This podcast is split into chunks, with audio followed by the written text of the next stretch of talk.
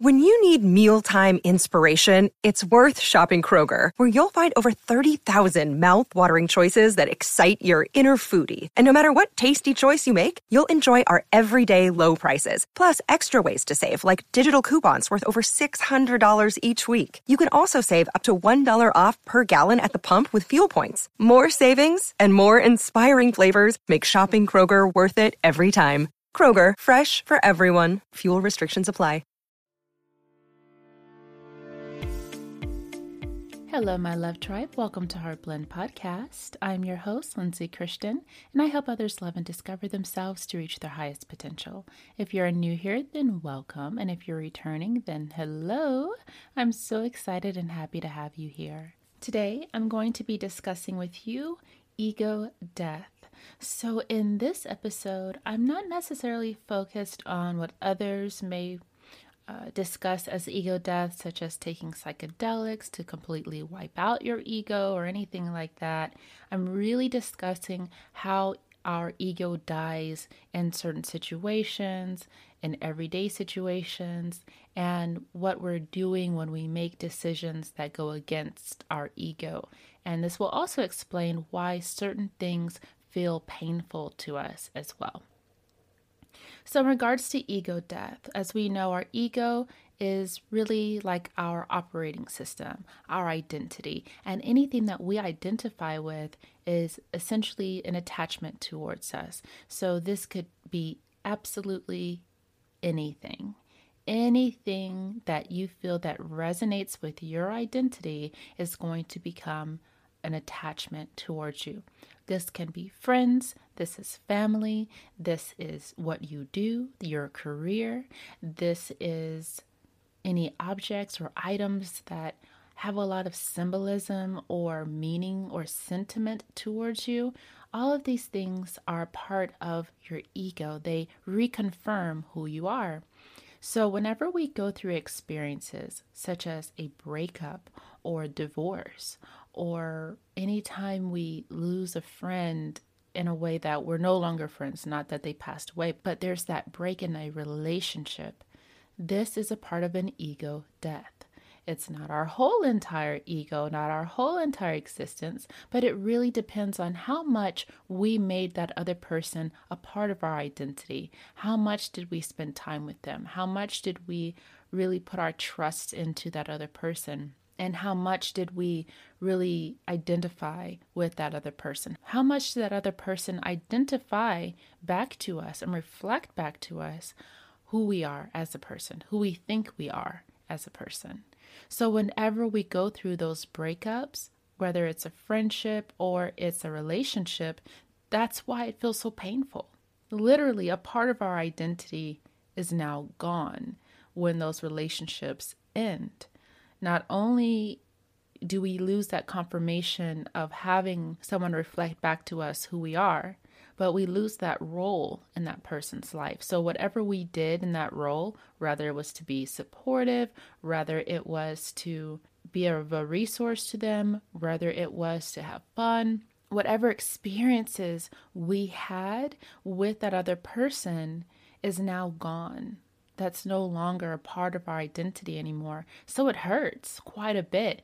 And depending on our attachment style, really, your attachment style is honestly not eh, we call it attachment style because we're seeing the receiving end of it. But when you look at it from this point of view of paying attention to how the ego actually works, you'll realize the attachment style is just a defense mechanism for your ego what ways do you protect your own identity? That's all that that means. So if your attachment style is to be clingy or is to be more needy or to be more anxious whenever something is lost, that is the way you defend your ego or you protect your ego by trying to cling on to the things that you attach yourself with. If you're going to be more avoidant or dismissive, then that's how you protect your ego by just disconnecting from whatever it is that may be causing you that pain. If you're more secure, then that means you actually have less attachment to outside sources that are outside of yourself. So that's actually how that works. I know when we're looking at it from the other end and seeing how people react to other relationships, and we're saying, oh, they're super clingy or they're very avoidant. Well, those are just their defense mechanisms to protect their own identity. So if we are very anxious, of course, that means we're not very strong within our ego by ourselves. So we need outside sources to try to validate who we are, right? So whenever we go through those breakups, that's why it feels so painful. It literally feels like you're dying, or you feel depressed, you feel so upset or anxious, or whatever you're feeling. Now, what happens when you break up with a person and you don't feel anything, or you're like feeling relieved, right? Well, that's because before you got to the breakup, your ego, your identity had already started to change. So that person no longer confirmed who you were anyway. So you had already begun to disconnect yourself in that way because you changed something in your identity. You changed something in your role. So therefore, whenever that detachment happens or you move on or whatever the case may be, you've already healed in whatever it is that would dismantle your own identity.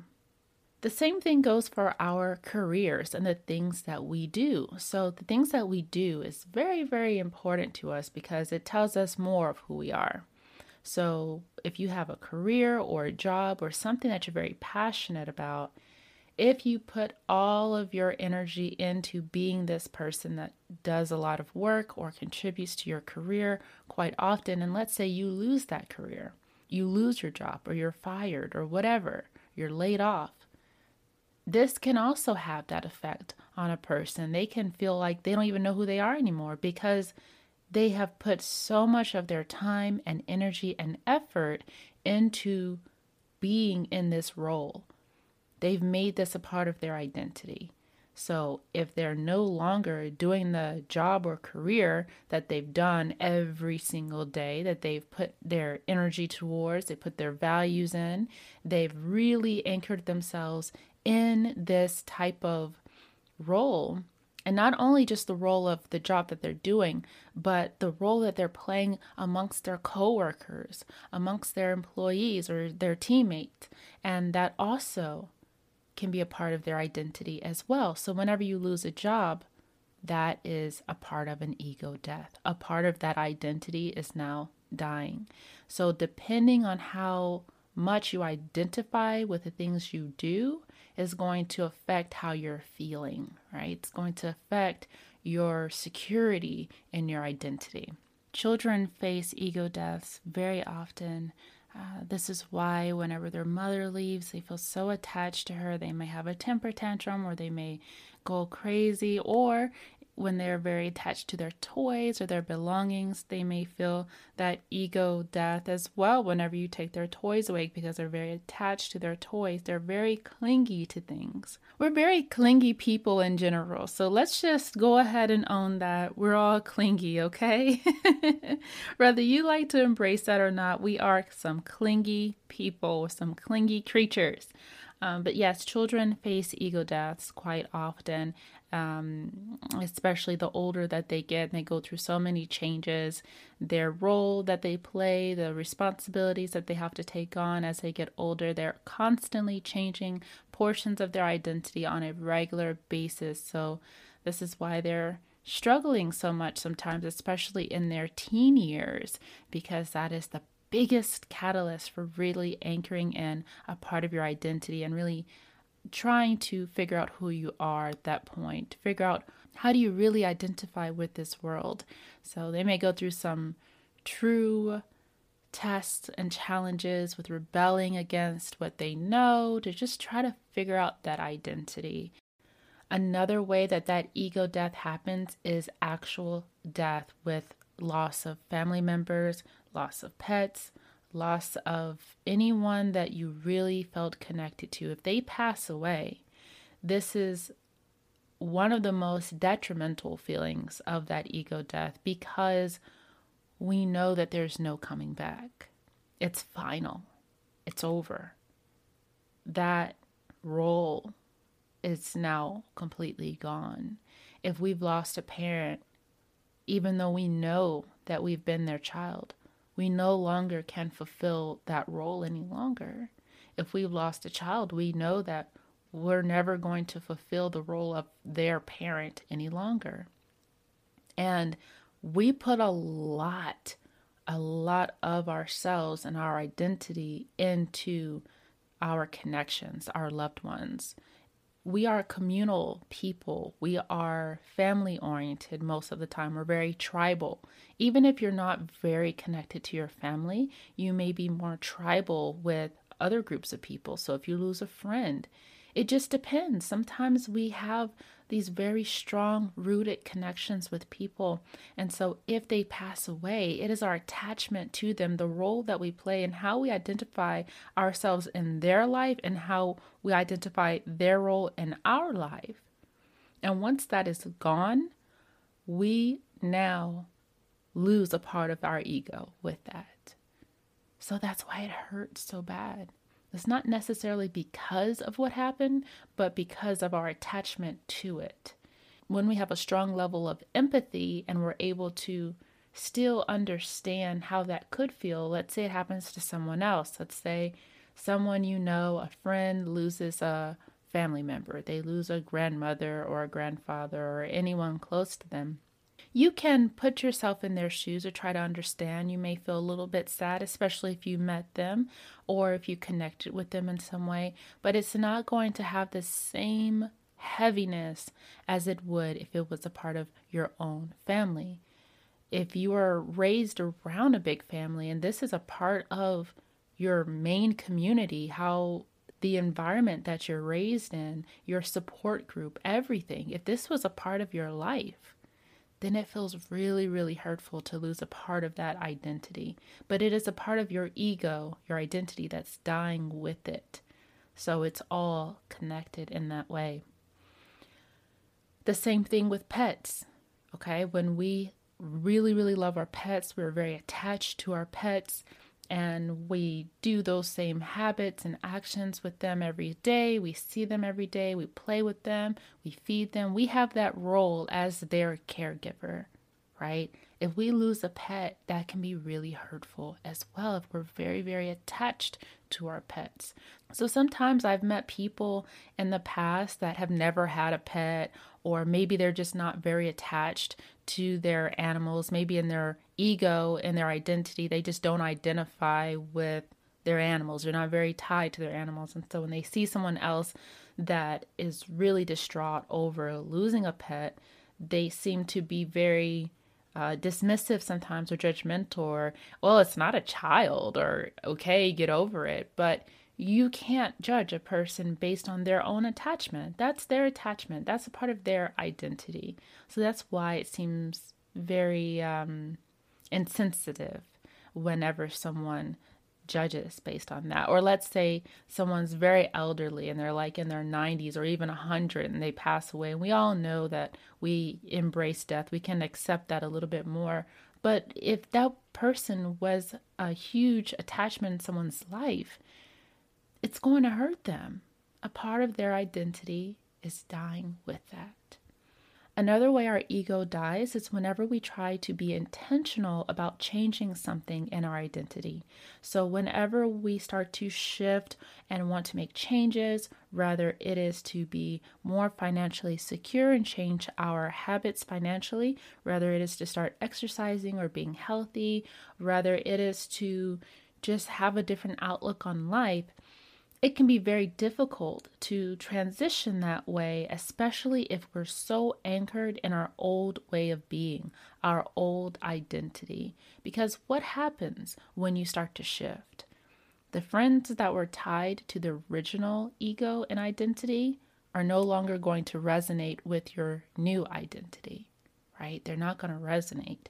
So you may lose friends well, boom, we just hit another ego death on top of the one we're already doing by actually changing a part of our identity. We're uncomfortable because we're doing something totally different. We feel completely insecure. Our identity feels unstable right now. So we don't feel very safe in what we're doing. And that's why it's so difficult for people to transition sometimes to a new type of identity, to new habits, to doing something differently because they're so attached to their old identity, even if it doesn't serve them. So that's the thing. An ego is not necessarily a good or bad thing, it's just an identity, it's just a system you are in full control of that system. So it requires your own willpower and your desire to want to be someone different that's going to pull you through that ego death. And you can look at it two ways you can look at your own ego death as, oh my gosh, I'm feeling really uncomfortable. I don't know if I could do this. Oh my gosh, like you might even experience some physical symptoms because your body's changing with this identity. So you might look at it as a bad thing, like, oh, it feels so uncomfortable and painful. Or you might look at it as a rebirth not that you're just dying completely, but now you're rebirthing into the person that you want to be because your original ego, your old ego or identity, has caused you so much pain. So that's another way that that ego dies. Another way that we don't realize our ego dies is whenever we have attached ourselves to an idea of who we want to be. We've invested a lot of our energy. We've begun to attach who we are to a certain type of person that we view ourselves to be.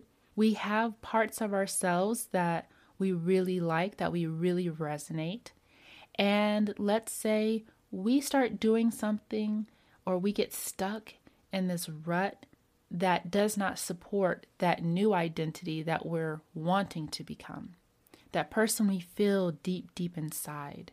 That is a feeling of ego death every single day that you're not being the correct identity that you want to be. So, whenever, let's say, for instance, you're working this nine to five job, right? You're working this job, and in the beginning, when you first did it, it really didn't bother you that much. You were happy to have a job, you're good to go. But let's say you started getting a little glimpse of a new type of career that you really resonate with.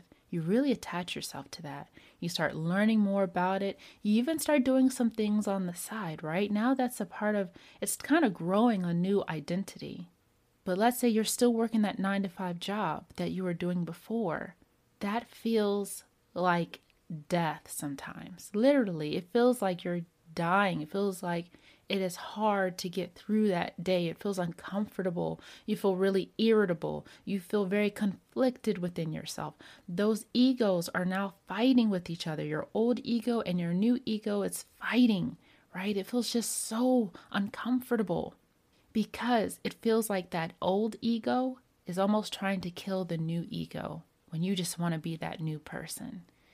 But if you just pull through, push through, and focus, continue to focus on that new identity and continue to attach yourself to that and contribute to that and add to that, eventually you will transition and transform into that new ego and identity. There's also other types of ego deaths where one may completely try to kill off a certain portion about themselves that society sees as normal, right? So this could be something even a little deeper than well, I want to progress in life, I want to achieve things, I want to just kind of be a new person or be the person I've been wanting to be for so long, or a new personality. It's a little bit more than that. It can be as deep as changing your name as an ego death, literally just changing your name, changing your own identity legally. An ego death can look like wanting to change your gender. So, your gender is a part of your identity. So, wanting to change your gender, not wanting to identify with your original gender, not wanting to identify with being human at all. So, that goes even further down the path of ego death. So let's say you're like, you know what, I don't I don't really resonate with this whole human experience and I want to attach myself to being a mermaid. So then you will change your complete identity to being more of a mermaid. You'll start watching mermaid movies and learning more about mermaids and researching more about mermaids, and you'll really try to embrace this ego identity. So there's all these different forms of ego deaths that people do. Uh, sometimes it's a physical ego death that they'll get plastic surgery or they'll change something in their physical nature that is assigning a new identity. So there's several, several, several forms of ego death. It just depends on how much of your ego are you wanting to change? Are you wanting to transition your ego towards? How do you want people to identify you? How do you want people to perceive you? And how do you identify yourself? That's the most important thing, which I'm going to cover in the next episode is how to actually choose the correct ego that serves you. But we want to focus on that identity because your identity is your system and it controls your reality. It controls the way you view the world, the way the world views you, and it is your operating system outside of your soul. Another sign of ego death is going through traumatic experiences. Whenever something traumatic has happened to you that has permanently altered a part of your life, that is an ego death. You are no longer that person that you were before you went through that traumatic experience.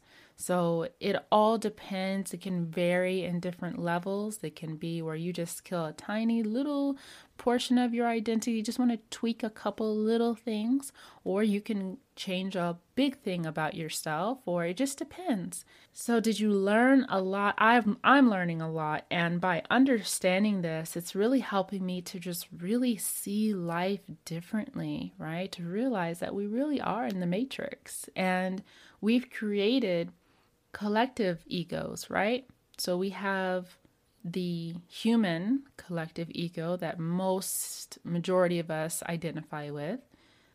And then we have our cultural egos that a lot of us identify with, depending on where you're from, your country, your culture. We identify with those types of cultural egos.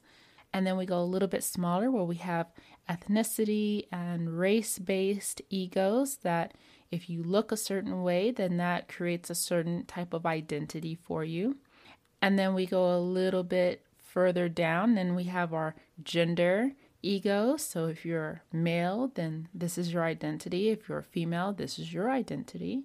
Then we have our familial egos. So, how you play the role that you play in your family and the identity you play with that.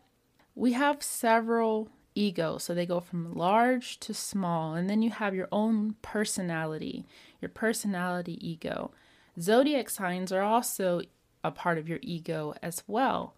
And even though they are esoteric in theory, they are very ego based because it is focused on your personality traits. So, zodiac signs are also a part of your ego. So, if you identify and you attach yourself very much to your zodiac sign, then that can really become a part of your identity. You can really anchor that into who you are based on those characteristics and traits that a lot of those zodiac signs carry as well. So, several, several different types of egos, and whenever you move, whenever you change, whenever you make a decision that does not align with that ego, you then kill a part of that identity. So, those are all of the ways that ego deaths occur, and they occur naturally, they occur all the time. We're meant to go through ego deaths all the time because it is meant for us to get closer and closer and closer to our spiritual self and to where we go through the final ego death, which is actually our whole existence of our body passes away. That's that final ego death because now you can't come back, you can't change anything, can't do anything differently. So it kind of starts from one end and it goes to the other, but that is how ego death works. So I hope that you enjoyed this episode. I hope that you learned a lot. Definitely stay tuned as I have much, much more to share. Thank you so much for tuning in to Heartblend Podcast.